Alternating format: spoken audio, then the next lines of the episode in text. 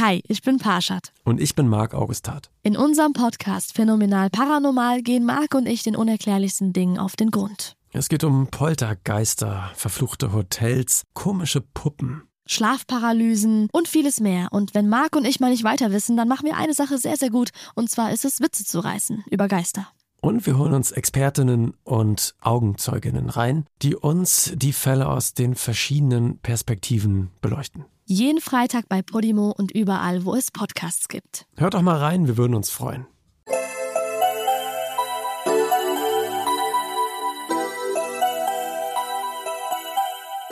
Herzlich willkommen bei Puppies in Crime, unserem True Crime Podcast. Ich bin Marike. Und ich bin Amanda. Und herzlich willkommen zur allerersten Folge im Jahr 2021. Frohes neues Jahr. Wir hoffen, ihr seid gut und sicher reingerutscht. Und ja, freut euch mit uns zusammen auf ein spannendes, wie Marike bestimmt sagen würde, neues Jahr. Und es ist ein bisschen, ich weiß nicht, komisch nicht. Ich freue mich wieder hier zu sein und aufzunehmen, weil wir hatten ja jetzt Pause. Und eine Sache hat sich definitiv nicht verändert. Es ist heute Sonntag und morgen kommt die Folge raus. Also wir, wir lieben es noch immer mit ein bisschen Zeitdruck. Und am Mann hatte ich auch davon geredet, ins neue Jahr reingerutscht zu sein. Mhm. Und eine Sache ist wirklich rutschig, nämlich die Berliner Straßen aktuell. Es hat nämlich geschneit, beziehungsweise es ist am Schneien. Mhm. Und der Weg hierher war ein Kampf. Es war sehr, sehr schwer. Ich habe die ganze Zeit, ich hatte fast Muskelkater am Schluss, weil ich mich so darauf konzentrieren musste, nicht auf die Nase zu fliegen. Ja, es ist vor allem so ein, so ein glitschiger Schnee, weil es äh, noch zu warm ist. Weil ich glaube, es ist gerade noch ein Grad, ein Grad, zwei, ich bin mir gar nicht sicher.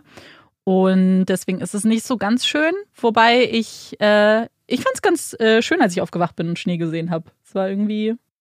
Ja, es ist auf jeden Fall schön anzugucken. Genau. Es ist halt was anderes, wenn man sich dann da durch. Ja, Olaf war auch semi-begeistert. aber wir sind wieder hier und wir haben so ein bisschen festgestellt, also wir sind nicht eingerostet, aber Marike saß hier ganz entspannt, ohne Mikrofon und alles und dachte, ja, jetzt kann es losgehen. Und dann ist uns aufgefallen, ja gut, hier fehlt alles an Aufbau. Ja, normalerweise mache ich das, aber dieses Mal musste Amanda das machen, weil ich es einfach vergessen habe. ja, aber wir, ja, wir haben ja auch erstmal noch gequatscht und so. Wir sehen uns heute auch zum ersten Mal seit den, seit der letzten Folge. Ja. Und Marika hat heute den Fall für uns vorbereitet. Ich freue mich sehr, weil das bedeutet, dass ich mich zusammen mit euch zurücklehnen kann und wir dir lauschen dürfen. So, und ich werde diesmal nicht direkt mit dem Fall anfangen, sondern muss vorher noch ein ganz, ganz großes Dankeschön aussprechen. Und zwar an Richard Evans aus Australien. Richard Evans ist Historiker und Autor und hat die heutige Folge überhaupt erst möglich gemacht. Ich hatte den Fall nämlich letztes Jahr angefangen zu recherchieren und bin dann immer wieder auf seinen Namen gestoßen. Er hat quasi das Buch zum heutigen Fall geschrieben. Nur leider konnte man das nirgendwo mehr kaufen. Und so habe ich ihn kontaktiert und er hat sich dann lieberweise bereit erklärt, mir das Buch zu schicken aus Australien. Und ohne seine tolle Unterstützung und ohne dass er mir dieses Buch geschickt hätte, wäre die Folge gar nicht möglich gewesen. Deswegen ganz, ganz großes Danke an Dr. Richard Evans für das Buch und für die ganze Unterstützung. Die Geschichte, von der wir euch heute erzählen werden, hat die australische Polizei, Presse und Öffentlichkeit jahrelang in Atem gehalten. In Australien ist der Fall bekannt als Pyjama Girl Mystery. Mystery. Das kann man übersetzen mit Rätsel, Geheimnis oder auch Mysterium. Ein geheimnisvolles, mit dem Verstand nicht erkundbares Geschehen. Die Geschichte des Pyjama-Mädchens beginnt an einem Frühlingsmorgen im Jahr 1934. Es ist der 1. September, ein Samstag, in der Nähe der kleinen Stadt Albury. Albury ist keine besonders aufregende Stadt, aber sie liegt gut, direkt an der M31, auf ungefähr halbem Wege zwischen Sydney und Melbourne. Es ist neun Uhr morgens und der 23-jährige Tom, ein junger Mann aus einer angesehenen Familie, schlendert auf dem Grünstreifen neben der Howlong Road entlang. An Toms Seite eine mächtige Erscheinung. Es ist der preisgekrönte Bulle der Familie, der gemächlich neben Tom in Richtung der Familienfarm trottet. Der Bulle war erst heute Morgen wieder mit der Eisenbahn in Albury angekommen und jetzt, von Tom am Strick geführt, auf dem Nachhauseweg. Ein ganz normaler, ruhiger Samstagmorgen. Es ist nicht mehr weit, bald sind sie zu Hause. Zumindest denkt Tom das, ahnt noch nicht, dass er und der Bulle an diesem Morgen Teil der australischen Kriminalgeschichte werden würden. Die Howlong Road, an der Tom und der Bulle entlang schlendern, verläuft parallel zum Murray River, einem Fluss, der ab und an über seine Ufer hinaustritt und sich seinen Raum nimmt und dann das ihn umgebende Weideland überflutet. Um in so einem Fall dem Wasser seinen Platz zu geben, verlaufen hier und da Wasserrohre unter der Straße hindurch. Es sind keine besonders großen Rohre, gerade groß genug, dass ein Grundschulkind in die Dunkelheit kriechen könnte. Langsam trotten Tom und der Bulle weiter, haben bald das nächste Abwasserrohr in Sichtweite. Bald sind sie zu Hause. Doch was dann passiert, davon gibt es verschiedene Versionen. Es wird erzählt, dass es der Bulle gewesen sei, der den Tod zuerst gewittert hätte, der am ganzen Körper zu zittern angefangen hätte, der stehen geblieben wäre, sich geweigert hätte weiterzugehen, die vor Angst aufgerissenen Augen auf das wenige Meter entfernte Abflussrohr gerichtet. Der Bulle, der den Tod sah. Es ist ein eindrückliches Bild, das über die Jahre wieder und wieder erzählt und ausgeschmückt wurde. Und das doch, wie so vieles in diesem Fall, rein der Fantasie entsprang. Es war Tom, der es entdeckte, das etwas, was da halb im Abflussrohr lag, der einen groben Sack sah und eine dunkle Figur, der langsam näher ging und dann, wenige Meter vom Abflussrohr entfernt, sicher war. Das, was da aus dem Abflussrohr ragte, war ein menschlicher Körper. Ein Frauenkörper, das kann Tom sehen, halb verbrannt, Arme und Beine angewinkelt, Füße und Unterschenkel im Rohr, über dem Kopf ein grober Jutesack. In der Luft der starke Geruch von Kerosin. Eine Tote. Tom macht sich schnell auf den Weg. Er muss die Polizei alarmieren. Kehrt danach zurück zum Abflussrohr und hält an der Seite der toten Wache, bis die Detectives eintreffen.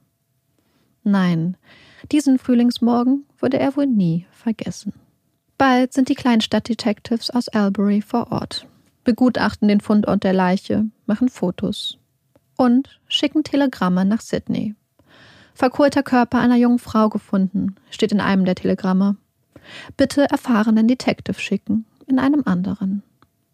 Die Leiche wird ins Krankenhaus von Albury gebracht und obduziert. Die Füße, die Beine, das Gesäß und ein Teil des unteren Rückens der Toten weisen starke Brandspuren auf. Von der Kleidung, die die Tote getragen haben muss, sind nur noch Fetzen übrig. Der Gerichtsmediziner kann zunächst gar nicht erkennen, um was es sich hier handelt. Später wird sich herausstellen, dass es die Rüberreste eines chinesischen Pyjamas waren. Ein Detail, was sich in die Köpfe der Menschen einbrennen und dem Fall seinen Namen geben wird. Der Kopf der Toten war mit einem Handtuch umwickelt worden. Darüber war ein Jutesack gestülpt worden. Darunter ein grausamer Anblick. Der Kopf weist massive Gewalteinwirkungen auf. Wieder und wieder muss mit einem stumpfen Gegenstand auf ihn eingeschlagen worden. Das linke Auge ist nicht mehr erkennbar, ist tief in den Schädel gedrückt worden.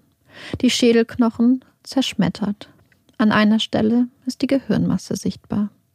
Das Gehirn weist zudem an mehreren Stellen starke Verletzungen auf. Als der Körper ein paar Tage später noch geröntgt wird, macht der Gerichtsmediziner noch eine weitere, überraschende Entdeckung. Im Hals der Toten steckt eine 25 mm Kugel. Die Kugel war unter dem linken Auge eingetreten, doch aufgrund der massiven Verletzung war die Eintrittswunde als solche nicht erkennbar gewesen. Die Polizei kann feststellen, dass die Kugel aus einer automatischen Pistole der Marke Webley Scott gefeuert wurde. Eine junge Frau mit zertrümmertem Schädel, eine Kugel im Hals, nach dem Tod in ein Abflussrohr unter der Straße gezerrt und angezündet. Eine grausame Tat, ein grausames Ende. Doch wer ist die Tote? Wo kommt sie her? Und vor allem, wer hat ihr das angetan? Sie war jung, zwischen 20 und 30 Jahre alt, so die erste Einschätzung. Der Körper schlank und zierlich, kaum größer als 1,60 Meter. Die Augen blaugrau. Sie trug einen modischen Kurzhaarschnitt, die Haare hellbraun, die Enden möglicherweise gebleicht die Augenbrauen dünn gezupft, ihre Hände unproportional groß für den kleinen Körper. An der linken Hand eine Narbe, die Ohren deformiert. Sicher ist, dass die Tote nicht aus Albury kommt. Es gibt keine passenden Vermisstenanzeigen. Niemand kennt sie hier. Nachdem die Tote einige Wochen im Krankenhaus von Albury aufgewahrt wurde, wird sie am 12. Oktober, gut anderthalb Monate nach ihrem Fund, nach Sydney verlegt. Die junge Tote ist mittlerweile im ganzen Land bekannt. Ihr grausames Schicksal bewegt und fasziniert die Menschen. A Murder Mystery. Die Detectives hoffen auf die Mithilfe der Öffentlichkeit. Irgendjemand muss die junge Frau doch kennen, sie vermissen, sie identifizieren können. Und so entscheiden sie sich zu einem Schritt, der wohl maßgeblich zum Mythos des Pyjama-Mädchens beitragen wird. Die Tote wird in die Universität von Sydney gebracht, wo sie in einem schwarzen, mit Zink ausgekleideten und Formalin gefüllten Sarg aufbewahrt und der Öffentlichkeit präsentiert wird. Es ist ein verstörender Anblick, der viele Schaulustige und einige Angehörige vermisster Frauen anzieht. Während die namenlose Tote nun in ihrem Formalinbad liegt, setzt die Polizei alles daran, ihr einen Namen zu geben. Beschreibungen ihres Gebisses werden in internationalen Fachmagazinen für Zahnmedizin gedruckt. Zeichnungen und Beschreibungen der Toten werden in australischen und teilweise auch ausländischen Zeitungen veröffentlicht.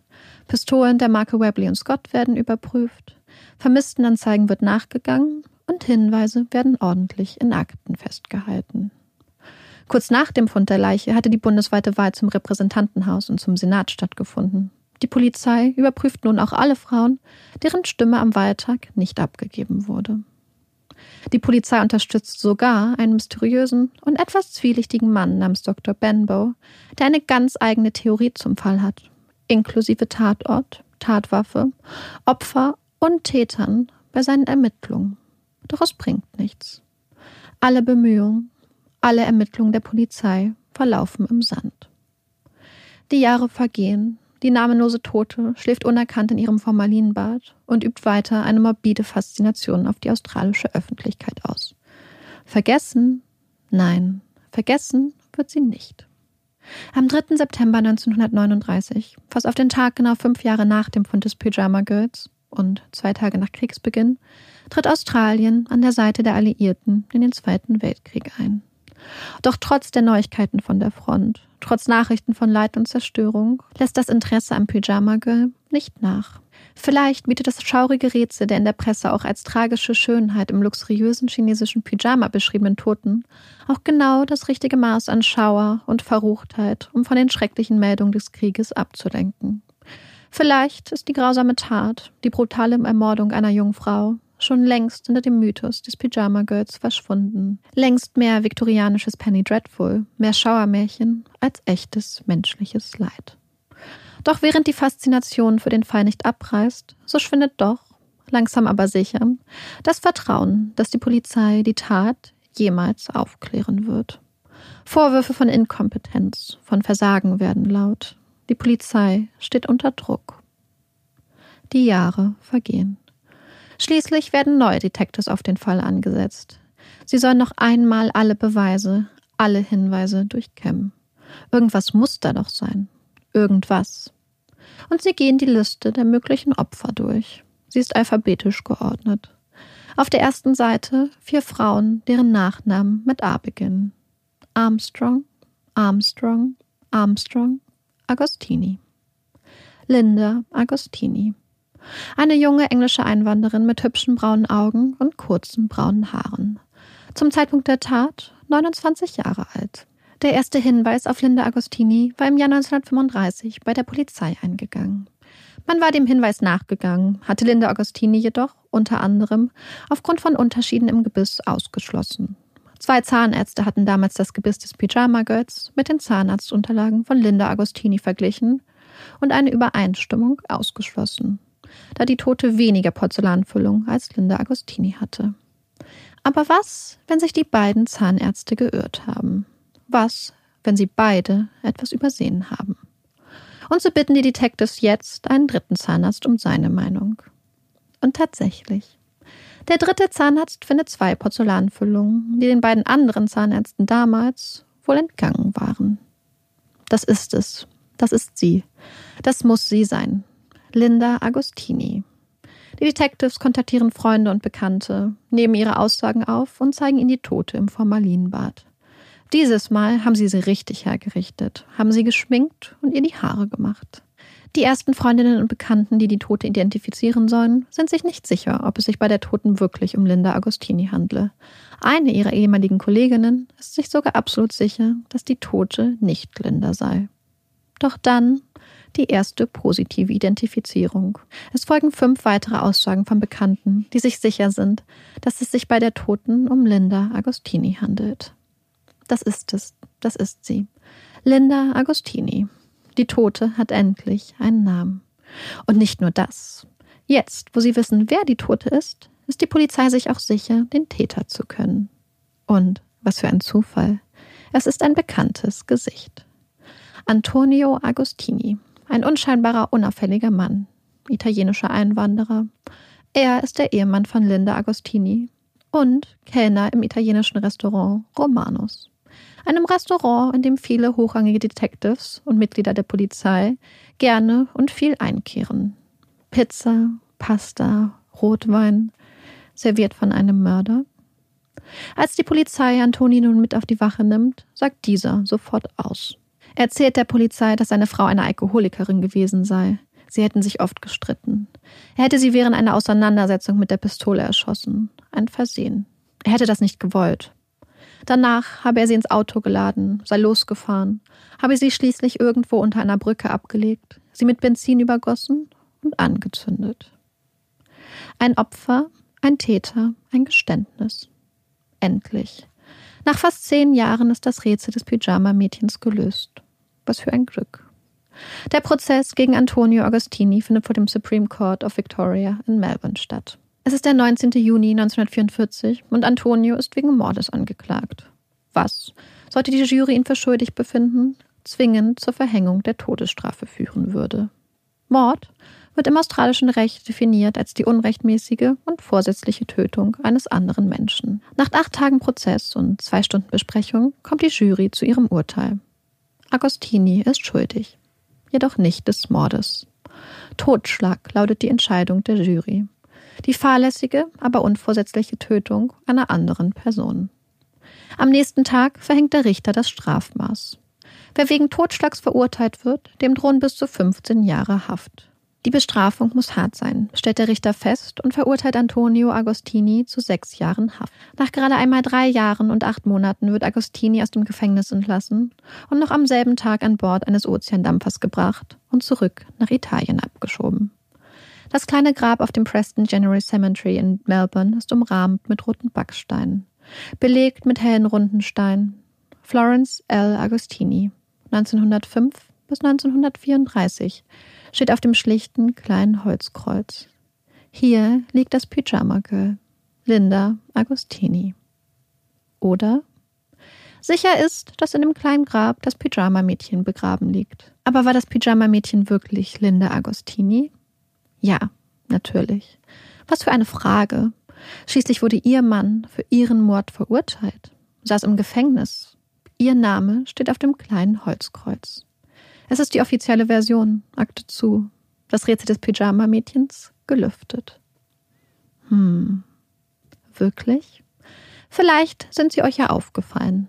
Kleinigkeiten. Vielleicht habt ihr euch während der Erzählung das ein oder andere Mal gewundert. Habt euch gefragt, warum es zuerst hieß, das Pyjama Girl wäre wohl mit Kerosin übergossen und angezündet worden. Und dann war es auf einmal Benzin. Habt euch gefragt, ob es denn nun eine automatische Pistole war, mit der sie erschossen wurde? Oder, wie Antonio Agostini aussagte, ein Revolver. Habt euch gefragt, wie zwei Zahnärzte, unabhängig voneinander, die Porzellanfüllung übersehen konnten. Und wenn Antonio Agostini gestand, seine Frau Linda aus Versehen erschossen zu haben, wie erklärt sich dann die wiederholte, massive Gewalteinwirkung auf den Schädel? Und können Tote eigentlich die Augenfarbe ändern? Ja, es gibt da noch einige Fragen, Unstimmigkeiten, Probleme mit der offiziellen Version. Also gehen wir noch einmal ein bisschen zurück in der Zeit und gucken wir uns die angebliche Lösung des Rätsels einmal genauer an. Dezember 1943. Fast zehn Jahre sind seit dem Fund des Pyjama Girls vergangen. Und während das Interesse am Fall immer noch riesig ist, so ist das Vertrauen in die Fähigkeiten der Polizei, den Fall zu lösen, am Bröckeln. Es gibt keine Fortschritte, keine neuen Erkenntnisse, nichts. Wo niemand spürt die Last des Falles, die wachsende Ungeduld der Öffentlichkeit, den Druck so sehr wie William McKay, der Police Commissioner von New South Wales. Er ist der Leiter der Polizeibehörde, der Mann, bei dem alle Fäden und all die Verantwortung für den Fall zusammenlaufen. McKay ist Schotte, aufgewachsen am Ende des 19. Jahrhunderts in Glasgow. Er war erst im Erwachsenenalter nach Australien ausgewandert und hatte, wie schon in Schottland, bald bei der Polizei in Sydney angefangen. McKay ist ein Charakter, der spaltet. Er sei raubeinig, neige zu ungerechter Bevorzugung und sei herrschsüchtig. Doch McKay schafft den Aufstieg und übernimmt 1935, ein Jahr nach dem Fund des Pyjama Girls, die Leitung der Polizeibehörde von New South Wales. Seit gut neun Jahren hat er dieses Amt nun schon inne, doch seine Zukunft sieht nicht rosig aus. Seine Amtszeit wurde begleitet von Skandalen, von internen Untersuchungen und vom stetigen Schatten des Pyjama Girl Falles. Sein großer Plan, das australische Äquivalent des FBIs aufzubauen, war gescheitert. Gesundheitlich ist er angeschlagen und der nächste Skandal steht auch schon vor der Tür. Das ruhmlose Ende seiner Karriere ist in Sichtweite. Man kann sich den Druck auf McKays Schultern, den sehnlichen Wunsch nach einem letzten großen Erfolg gut vorstellen. Also nochmal neu. Alles auf Anfang. Alle Kraft voraus im Pyjama Girl Fall. Im Dezember 1943 setzt McKay neue Detectives auf den Fall an. Die Liste mit den potenziellen Opfern ist lang. Auf der ersten Seite stehen vier Namen. Armstrong Jesse, Armstrong Muriel, Armstrong Zelda und Agostini Linda. Linda Agostini. Dass die Detectives ausgerechnet Linda Agostini als mögliches Opfer in den Fokus nehmen, verwundert etwas. Denn ihr Name war durchgestrichen. Die Detectives, die vorher mit dem Fall vertraut gewesen waren, hatten sie bereits als mögliches Opfer ausgeschlossen. Unter anderem hatte ihr Gebiss nicht mit dem der Toten übereingestimmt. Doch das war nur einer von vielen Gründen, warum Linda Agostinis Name von der Liste gestrichen wurde. Unter anderem gab es dann noch den kleinen, aber signifikanten Unterschied, dass das Pyjama Girl blau-graue Augen hatte, während Linda Agostini braunäugig war. Der erste Hinweis auf Linda Agostini als mögliches Opfer aus Albury ging um Jahr 1935 bei der Polizei in Sydney ein. Es war ein Bekannter von Linda, der ihr Verschwinden zu Protokoll gab. Der daraufhin angefertigte Polizeibericht erzählt von einer jungen Frau aus England namens Linda Platt, die mit einem Italiener namens Antonio Agostini verheiratet sei. Sie hätte seltsam geformte Ohren gehabt und einen gelben chinesischen Pyjama besessen. Ihr Mann, Kellner im Restaurant Romanus, sei von gewalttätiger Natur. Er habe angekündigt, sie, Linda, zu töten, sollte herausfinden, dass sie bereits verheiratet sei. Seit Linda und ihr Mann Sidney verlassen hätten, um nach Melbourne zu ziehen, habe der Bekannte nichts mehr von ihr gehört. Nachdem der zuständige Detective den besorgten Bekannten vernommen hat, wurde der Mann gebeten, sich einmal anzusehen, ob die Tote Linda Agostini sei. Die Tote ähnle Linda, so seine Einschätzung. Daraufhin kontaktierte Detective aus Sydney seine Kollegen in Melbourne. Er bittet sie, Lindas Ehemann Antonio Agostini zum angeblichen Verschwinden seiner Frau zu vernehmen. Agostini berichtet dem Polizisten von einer schwierigen Ehe. Linda sei eine hitzköpfige Alkoholikerin gewesen, sei oft für längere Zeit verreist. Im August 1934, dem Monat, in dem das Pyjama-Mädchen ermordet wurde, hätte sie ihn verlassen. Seitdem hätte er nichts mehr von ihr gehört. Er gibt der Polizei ein Foto seiner Frau und den Namen ihres Zahnarztes. Der Detective kontaktiert auch Lindas Mutter, die in England lebt. Sie berichtet, dass sie schon länger keine Antwort mehr auf die Briefe erhalten habe, die sie an ihre Tochter geschickt habe. Als die Detectives ihr mitteilen, dass ihre Tochter ihren Ehemann wohl verlassen habe, ist sie jedoch überrascht. Die beiden hätten immer einen recht glücklichen Eindruck gemacht. Später schreibt sie der Polizei noch einmal. Sie habe in der Zeitung gelesen, dass die Tote aus Albury deformierte Ohren gehabt habe und berichtet, dass auch die Ohren ihrer Tochter verformt gewesen seien. Doch der Detective lässt Lindas Mutter ausrichten, dass es sich bei der Toten nicht um ihre Tochter handelt. Er vermerkt in der Akte Linda Agostini. Ausschließen. Hängende Brust, andere Zähne als Opfer, braune Augen, zu lange Nase. Doch drei Jahre später geht wieder ein Anruf bei der Polizei in Sydney ein. Es ist Antonio Agostini. Er sei mittlerweile zurück nach Sydney gezogen und alte Bekannte und Freunde hätten Besorgnis über das Verschwinden von Linda geäußert. Sie hätten ihn überredet, die Polizei zu kontaktieren, nachzufragen, ob es irgendeinen Hinweis, irgendeine Spur zum Verbleib seiner Frau gäbe. Im Anschluss an sein Gespräch mit dem zuständigen Detective zeigt dieser ihm die Leiche des Pyjama Girls, das in ihrem Formalin geführten Sarg immer noch darauf wartet, endlich erkannt zu werden. Den stechenden Geruch von Formalin in der Nase blickt Agostini auf das zusammengeflickte Gesicht der Toten. Ja, es gebe eine gewisse Ähnlichkeit. Aber das ist nicht Linda. das ist nicht seine Frau. Nach Agostini lädt die Polizei noch eine weitere Zeugin ein, um die Tote eventuell zu identifizieren. Doch auch sie ist sich sicher, dass es nicht Linda ist, die da vor ihr liegt. Die Brust sei ganz anders, die Nase sei anders und auch die Augenfarbe stimme nicht überein. Nein, das ist nicht Linda Agostini. Eine andere Brust, eine andere Nasenform und vor allem eine andere Augenfarbe. Man könnte meinen, der Name Linda Agostini wäre damit endgültig aus dem Rennen. Doch fünf Monate später meldet sich ein Mann bei der Polizei in Melbourne. Er ist Italiener. Sein Name Castellano. Er gibt an, die Identität des Pyjama-Mädchens zu kennen und nennt der Polizei einen Namen. Linda Agostini. Und er wisse auch, wer sie getötet habe. Der Mörder heiße Antonio Agostini, ihr Ehemann. Es sei am 28. August 1934 gewesen, wenige Tage bevor die Tote in Albury gefunden wurde. So berichtet der Mann es nun der Polizei. Er sei Antonio Agostini über den Weg gelaufen. Dieser hätte eine frische Schramme im Gesicht gehabt und ihm erzählt, dass seine Frau Linda ihn nun verlassen habe. Als Castellano wenige Tage später das Bild der Toten von Albury in der Zeitung sieht, vermutet er sofort, dass es Linda Agostini sei. Und tatsächlich. Ein paar Tage später habe Agostini ihn zu einer Autospritztour eingeladen und beim Fahren ganz beiläufig den Mord an seiner Frau gestanden. Er habe ihm erzählt, dass die Tote aus Albury seine Frau sei dass er sie ermordet habe. Danach hätten die beiden Männer das Thema gewechselt. Doch die Polizisten sind skeptisch. Warum sollte Agostini so ganz nebenbei den Mord an seiner Frau gestehen? Und vor allem, warum meldet sich Castellano mit diesem Wissen erst jetzt, vier Jahre später? Seine Erklärung vermag kaum zu überzeugen. Es sei ihm in den letzten Jahren gesundheitlich nicht so gut gegangen. Außerdem habe er mitbekommen, dass die Polizei eh schon mit Agostini wegen der Toten aus Albury geredet habe. Daher habe er die Sache dann nicht weiter verfolgt.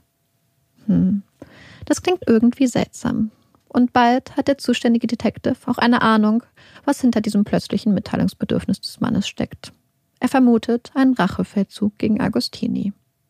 Es hatte zuvor einen aufsehenerregenden Gerichtsprozess gegeben. Auf der einen Seite Freunde von Castellano und auf der anderen Seite der Arbeitgeber von Agostini, eine italo-australische Zeitung. Und mittendrin Agostini, der im Prozess aussagen sollte. Man drohte ihm, er solle bloß still sein, seinen Mund halten. Doch Agostini war trotzdem in den Zeugenstand getreten. Danach ging die Drohung aus dem feindlichen Lager weiter. Und nun, so vermutet es der Polizist, sei der Zeitpunkt der Rache gekommen. Und so kommt der Detective, wie schon sein Kollege in Sydney Jahre zuvor, zu dem Ergebnis, dass Linda Agostini nicht das Pyjama Girl ist. Doch jetzt, Anfang des Jahres 1944, fast zehn Jahre nach dem Fund des Pyjama Girls, steht Lindas Name wieder im Fokus der Ermittlungen. Der von der Polizei mit der erneuten Überprüfung des Gebisses beauftragte Zahnarzt schneidet die Wangen der Toten auf und durchsucht ihren Mund. Und findet in einer Mischung aus Sand, Speichel und Blut das, wonach seine Kollegen Jahre zuvor vergeblich gesucht hatten. Die verflixten Porzellanfüllungen. Das ist es, der Durchbruch. Es ist doch Linda Agostini. Wieder einmal bestellen die Detectives Freunde und Bekannte von Linda in die Universität von Sydney. Wieder einmal bekommt die einsame Tote Besuch. Man hat sie zurechtgemacht für diesen, womöglich letzten Auftritt. Die Haare gekämmt, das geflickte Gesicht geschminkt und die Lippen rot. Die ersten Besucher glauben nicht, dass es Linda ist, die da vor ihnen liegt. Doch dann, nachdem einer der Besucher die Tote als Linda erkannt hat, sind sich auch die folgenden Besucher und Besucherinnen sicher. Ja, das ist Linda. Linda Agostini ist das Pyjama Girl. Um das Rätsel nun endgültig zu lösen, bedarf es nur noch eines kleinen Puzzlestückes, der Überführung des Täters. Antonio Agostini. Diese Aufgabe nimmt sich der Chef höchstpersönlich an. Und so bestellt Police Commissioner McKay Antonio Agostini auf die Wache. Sie müssten mal reden. Und dann sitzen sie sich gegenüber der kleine, unauffällige, müde aussehende Kellner aus dem Romanus und der grobschlächtige schottische Polizeikommissioner. Doch wenn Antonio Agostini nur den kleinen, nervösen Kellner sieht, wie er so oft beschrieben wird, der sieht auch hier nur die halbe Wahrheit, wenn überhaupt. Antonio Agostini wird am 20. Mai 1903 in einem kleinen Dorf im Norden Italiens geboren. 1927, im Alter von 24 Jahren, wandert Agostini ins andere Ende der Welt aus und lässt sich in Sydney wieder. Australien ist zu diesem Zeitpunkt ein beliebtes Auswanderungsziel für Italiener, die auf der Suche nach einem besseren Leben sind. Es gibt viele kleine und große italienische Gemeinden in Australien zu diesem Zeitpunkt. Die meisten ihrer Mitglieder einfache Arbeiter. Sie arbeiten in der Gastronomie, in der Landwirtschaft, arbeiten hart für den Traum von einem besseren Leben. Antonio Agostini ist jedoch kein einfacher Kellner, kein einfacher Arbeiter. Er ist gebildet, arbeitet als Journalist. Und er ist politisch. Sehr politisch. Ein stolzer Faschist. Seit dem Anfang der 20er Jahre herrscht in Italien die faschistische Partei. Zunächst als Regierungskoalition und später als Einparteiendiktatur. Ein System, das Agostino gut findet. Die italienische Zeitung, für die er in Sydney arbeitet, Il Giornale Italiano, verschreibt sich neben den unspektakulären Lokalnachrichten auch der Unterstützung und Verteidigung des Faschismus. Und nicht nur das. Sowohl in Italien als auch in Australien ist Agostini Mitglied in faschistischen Parteien und Organisationen, setzt sich aktiv für seine politischen Überzeugungen ein. Er ist angesehen in faschistischen Kreisen, man kennt ihn. Er ist kein einfacher Mitläufer. Mit dem Erstarken des Faschismus in Europa in den 30er Jahren beginnen auch die australischen Sicherheitsbehörden, die italienischen Faschisten in ihrem Land als potenzielle Bedrohung für den Staat anzusehen. Faschistische Gruppen und Personen, aber auch Zeitungen werden nun überwacht.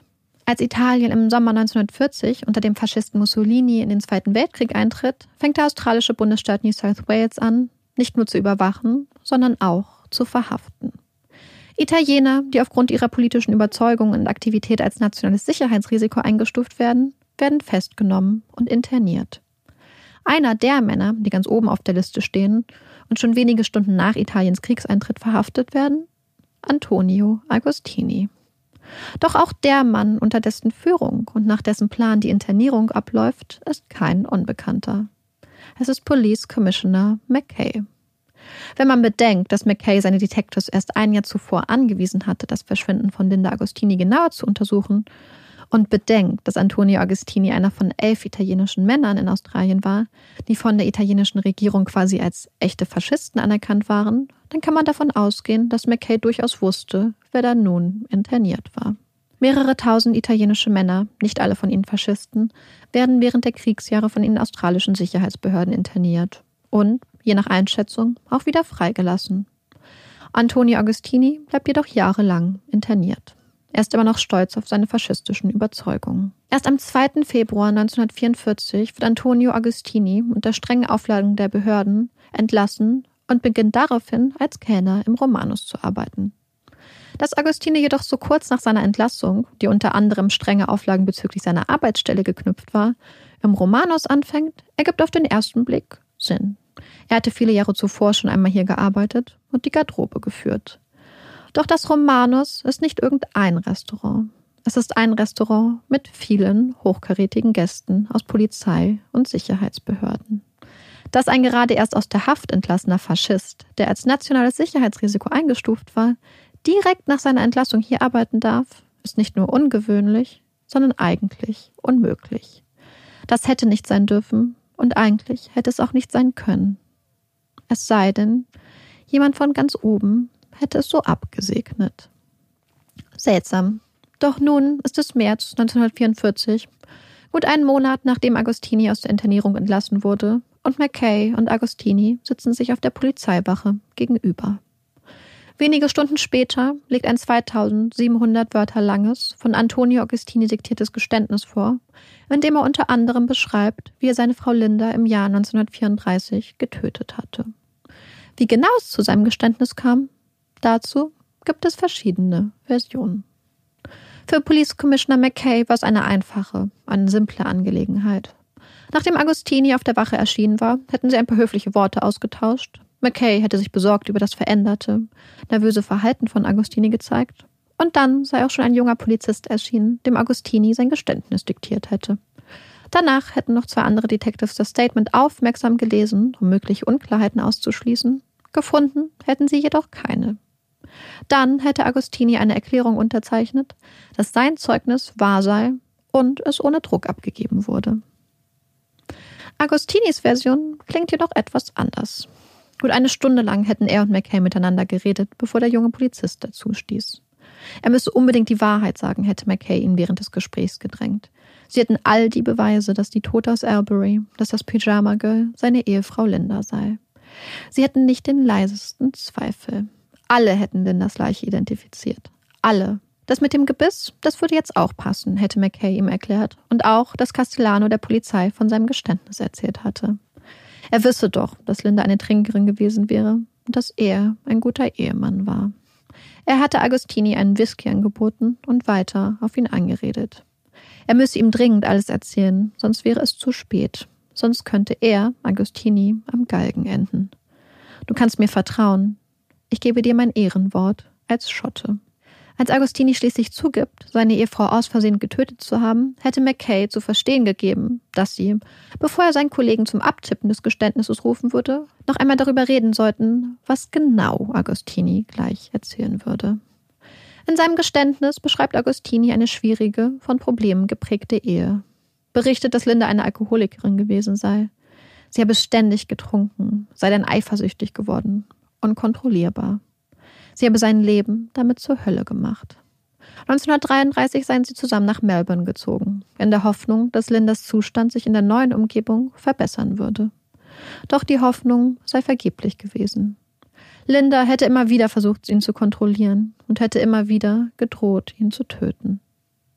Es sei schließlich an einem Augustmorgen passiert, sieben Uhr. Er sei vom Weckerklingen wach geworden und hätte etwas an seinem Kopf gespürt. Es sei Linda gewesen, die eine Waffe gegen seinen Kopf gedrückt hätte. Sie hätten gekämpft. Linda sei stark gewesen und nicht bereit aufzugeben. Der Schuss habe sich aus Versehen gelöst. Er habe es gar nicht realisiert. Ein Unfall. Während des Kampfes habe er sich auch die Schramme im Gesicht zugezogen, die sein bekannter Castellano erwähnt hatte. Es sei das Visier des Revolvers gewesen, das ihm durchs Gesicht kratzte. Nachdem er zuerst die Polizei verständigen und alles erklären wollte, habe der Mut ihn jedoch verlassen und habe schließlich alles daran gesetzt, die Spuren des Unfalls zu vertuschen. Am Abend habe er sich dann auf den Weg gemacht, habe Melbourne in Richtung Albury verlassen. Als er Albury in der Nähe gesehen habe, sei er schließlich auf eine Landstraße abgebogen. Er habe den Körper, der sich in einem Sarg gefunden habe, unter einer Brücke abgelegt, ihn mit Benzin übergossen und angezündet. Dann sei er sofort nach Melbourne zurückgekehrt. Fehlt Agostini einmal ein Wort, hat er Probleme beim Beschreiben, ist es McKay, der ihm freundlich unter die Arme greift und ihm hilft, die richtige Formulierung zu finden. Das ist es, das Geständnis. Doch es ist ein Geständnis, das viele Fragen aufwirft, das vor Unstimmigkeiten nur so strotzt. Fangen wir mit den offensichtlichsten Problemen an Augustinis Version der Ereignisse an. Als das Pyjama-Mädchen gefunden wurde, wies ihr Kopf massive Verletzungen auf. So massiv, dass die Einschusswunde im Gesicht nicht erkannt wurde und die Kugel in ihrem Hals erst bei einer späteren Röntgenuntersuchung gefunden wurde. Als Ursache für die Kopfverletzungen kämen nur wiederholte, extreme Gewalteinwirkungen mit einem stumpfen Gegenstand in Frage. In Agostinis Geschichte fehlt jedoch jegliche Erklärung für diese massiven Verletzungen. Und denken wir zurück an die Untersuchung, bei der die Porzellanfüllungen gefunden wurden. Der Zahnarzt hatte berichtet, der Mund wäre mit einer Mischung aus Blut, Speichel und Sand gefüllt gewesen. Doch wie war der Sand in den Mund der Toten gelangt? In Agostinis Geständnis gibt es keine mögliche Erklärung dafür. Da der Kopf der Toten mit einem Handtuch und einem Jutesack umhüllt war, müsste der Sand vorher in ihren Mund gelangt sein. Doch wie soll das im Ehebett der Agostinis passiert sein? Er habe sie aus Versehen erschossen mit einem Revolver. Das hatte Agostini erklärt. Doch die Tatwaffe, mit der die Toten aus Albury erschossen wurde, war eine Pistole gewesen. Ein Unterschied, der Agostini, der in Italien Wehrdienst geleistet hatte, hätte kennen müssen. Auch seine Erklärung, das Visier des Revolvers hätte sein Gesicht zerkratzt, ergibt in diesem Zusammenhang keinen Sinn. Denn die automatische Pistole, die für den Mord von Albury benutzt wurde, hatte kein Visier. Das nächste Detail, das irritiert, ist Agostinis Angabe, er habe die Leiche mit Benzin, das er dabei gehabt habe, übergossen. Denn alle Zeugen, die damals am Fundort waren, hatten von Kerosingeruch berichtet. Zwei unterschiedliche Gerüche, die man zur damaligen Zeit gut differenzieren konnte. Auch die Erklärung, wie Agostini die Leiche ablegte, mutet etwas seltsam an. Der Körper sei von einem Sack umhüllt gewesen und er hätte sie unter einer Brücke abgelegt. Der grobe Jutesack wurde der Leiche von Albury jedoch nur über den Kopf gestülpt. Davon, dass er den Körper umhüllt habe, kann keine Rede gewesen sein. Auch wurde die Leiche nicht unter einer Brücke gefunden. Lediglich Füße und Unterschenkel hatten im Abflussrohr gelegen. Und das sind nur einige der vielen kleinen und großen Probleme und Unstimmigkeiten, die sich aus Agostinis Aussage ergeben.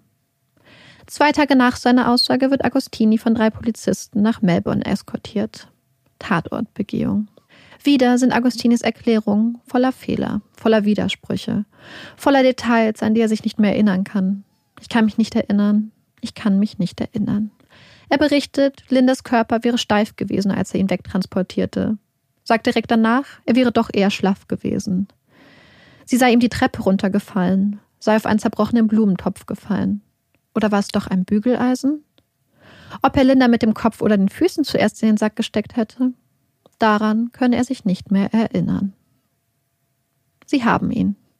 Nach fast zehn Jahren ist das Rätsel des Pyjama-Mädchens endlich gelöst. Ein Erfolg. Applaus, Applaus. Die Medien stürzen sich auf die Neuigkeiten. Das Land ist in Aufruhr. Bis zu diesem Zeitpunkt waren die Ermittlungen im Fall des Pyjama-Mädchens in der Hand der New South Wales Police Force gewesen, da die Leiche damals in New South Wales gefunden wurde. Doch nun ist klar, dass der Mord in Melbourne im Bundesstaat Victoria begangen wurde. Und so gibt es nun eine neue Untersuchung des Todesfalls in Victoria. Aber jetzt, wo sein ausführliches Geständnis vorliegt, wo die Porzellanfüllungen gefunden wurden und so viele Zeugen das Pyjama-Mädchen eindeutig als Linda Agostini identifiziert haben, könnte man meinen, dass die Untersuchung des Todesfalls schnell vonstatten gehen würde. Doch dem sollte nicht so sein. Und der Grund dafür ist ein ganz anderer, als man es vielleicht vermuten würde. Die Liste der potenziellen Opfer im Fall des Pyjama-Mädchens war immer lang gewesen. Es gab viele Frauen, die als Tote von Albury in Betracht kamen. Und neben Linda Agostini gibt es noch einen weiteren Namen, ohne den man diese Geschichte nicht zu Ende erzählen kann. Philomena Morgan, eine junge Australierin, von der seit Jahren jede Spur fehlt und die dem toten Pyjama Girl erstaunlich ähnlich sieht. Im Jahr 1934, als das Pyjama Girl ermordet wurde, wäre Philomena 23 Jahre alt gewesen. Eine auffallend hübsche junge Frau. Klein und zierlich, glatte, kurze braune Haare, eine hübsche kleine Nase und auffallend große blaue Augen. Ihre Großmutter hatte sie am 12. September 1934, elf Tage nach dem Fund der Toten von Albury, bei der Polizei als vermisst gemeldet. Sie hätte Philomena seit Jahren nicht mehr gesehen. Doch Philomenas Mutter boykottiert die Suche nach ihrer Tochter. Als sie erfährt, dass Philomena bei der Polizei als vermisst gemeldet wurde, gibt sie dem Beamten absichtlich eine falsche Beschreibung ihrer Tochter sowie ein falsches Foto. Warum? Sie hat Angst, dass die Polizei auf einmal sie verdächtigen könnte, Philomena ermordet zu haben. Die Möglichkeit, dass Philomena Morgan das Pyjama Girl sei, fasziniert besonders einen Mann. Dr. Benbow. Ein zwielichtiger Mann. Wohl das, was man heute als Hobbydetektiv bezeichnen würde. Nur, dass Hobbydetektiv Benbow bei seinen Ermittlern anfangs sogar polizeiliche Unterstützung erhielt. Dr. Benbow spinnt wagemutige und schnell widerlegbare Theorien über den Tod des Pyjama Girls, präsentiert Opfer und Täter, doch ohne Erfolg. Doch dann, dann hört er von Philomena Morgan. Das ist sie. Das ist das Pyjama Girl. Da ist er sich sicher. Auch einige Freunde und Bekannte identifizieren die Leiche, die in der Universität von Sydney liegt, als Philomena. Doch die Polizei schließt Philomena Morgan als mögliches Opfer aus. Denn sie glauben, dass Philomena schon viele Jahre vorher brutal ermordet wurde. Philomena Morgan hatte sich im Laufe ihres wahrscheinlich kurzen Lebens vieler Namen bedient. Philomena Frankie, Philomena Britz, Philomena Coots, Phyllis DePierre und Anne Manginetti. Und Zumindest glaubt es die Polizei. Jean Morris. Eine junge Prostituierte, die im Jahr 1931 brutal ermordet wurde und deren wirklichen Namen die Polizei nie herausfinden konnte. Da die ermordete Jean Morris große Ähnlichkeit mit der verschwundenen Philomena Morgan aufweist und auch Philomena angeblich als Prostituierte gearbeitet hatte, entwickelt die Polizei irgendwann die Theorie, dass die tote Jean Morris in Wirklichkeit Philomena Morgan gewesen sei. Und somit könne Philomena Morgan auch nicht das Pyjama Girl gewesen sein. Doch das Problem mit dieser Theorie? Es gibt Freunde und Bekannte von Philomena, die die junge Frau noch zwei Jahre nach dem Mord an Jean Morris gesehen haben. Und so bleibt Dr. Benbow, nun tatsächlich unterstützt von Philomenas Mutter, fest bei seiner Theorie, dass Philomena das Pyjama Girl sei. Eine Theorie, die er jetzt im Jahr 1944 während der neuen offiziellen Untersuchung des Todesfalles auch ausführlich verteidigen darf. Fast fünf Tage lang präsentiert er Argumente, Fotografien, Vermessungen von Gesichtern, Zeugenaussagen. An seiner Seite hat er zwei hochkarätige Anwälte. Auf der anderen Seite die Polizei, fest davon überzeugt, dass das Pyjama Girl Linda Agostini ist. Ein hitziger Kampf um die vermeintliche Wahrheit. Es ist ein Fest für die anwesende Presse und die kriegsmüde Öffentlichkeit, die die Berichte über die spannende Untersuchung aufmerksam verschlingt. Linda Agostini oder Philomena Morgan? Wer von beiden ist es? Im hitzigen Gefecht der Untersuchung geht ein Aspekt fast vollständig verloren. Was, wenn es keine der beiden Frauen ist? Eine Möglichkeit, die der die Untersuchung leitende Gerichtsmediziner jedoch scheinbar vergessen hat. Linda oder Philomena? Linda oder Philomena. Er entscheidet sich. Für Linda. Wenige Monate nach der Untersuchung am 19. Juni 1944 beginnt der Prozess gegen Antonio Agostini und endet mit einem Schuldspruch wegen Totschlags. Antonio Agostini tötete seine Frau Linda und seine Frau Linda ist das Pyjama Girl. So lautet seitdem die offizielle Version. So steht es in den Büchern. So steht es auf dem kleinen weißen Kreuz, das das Grab des Pyjama Girls ziert. Hier liegt Linda Augustini. Oder?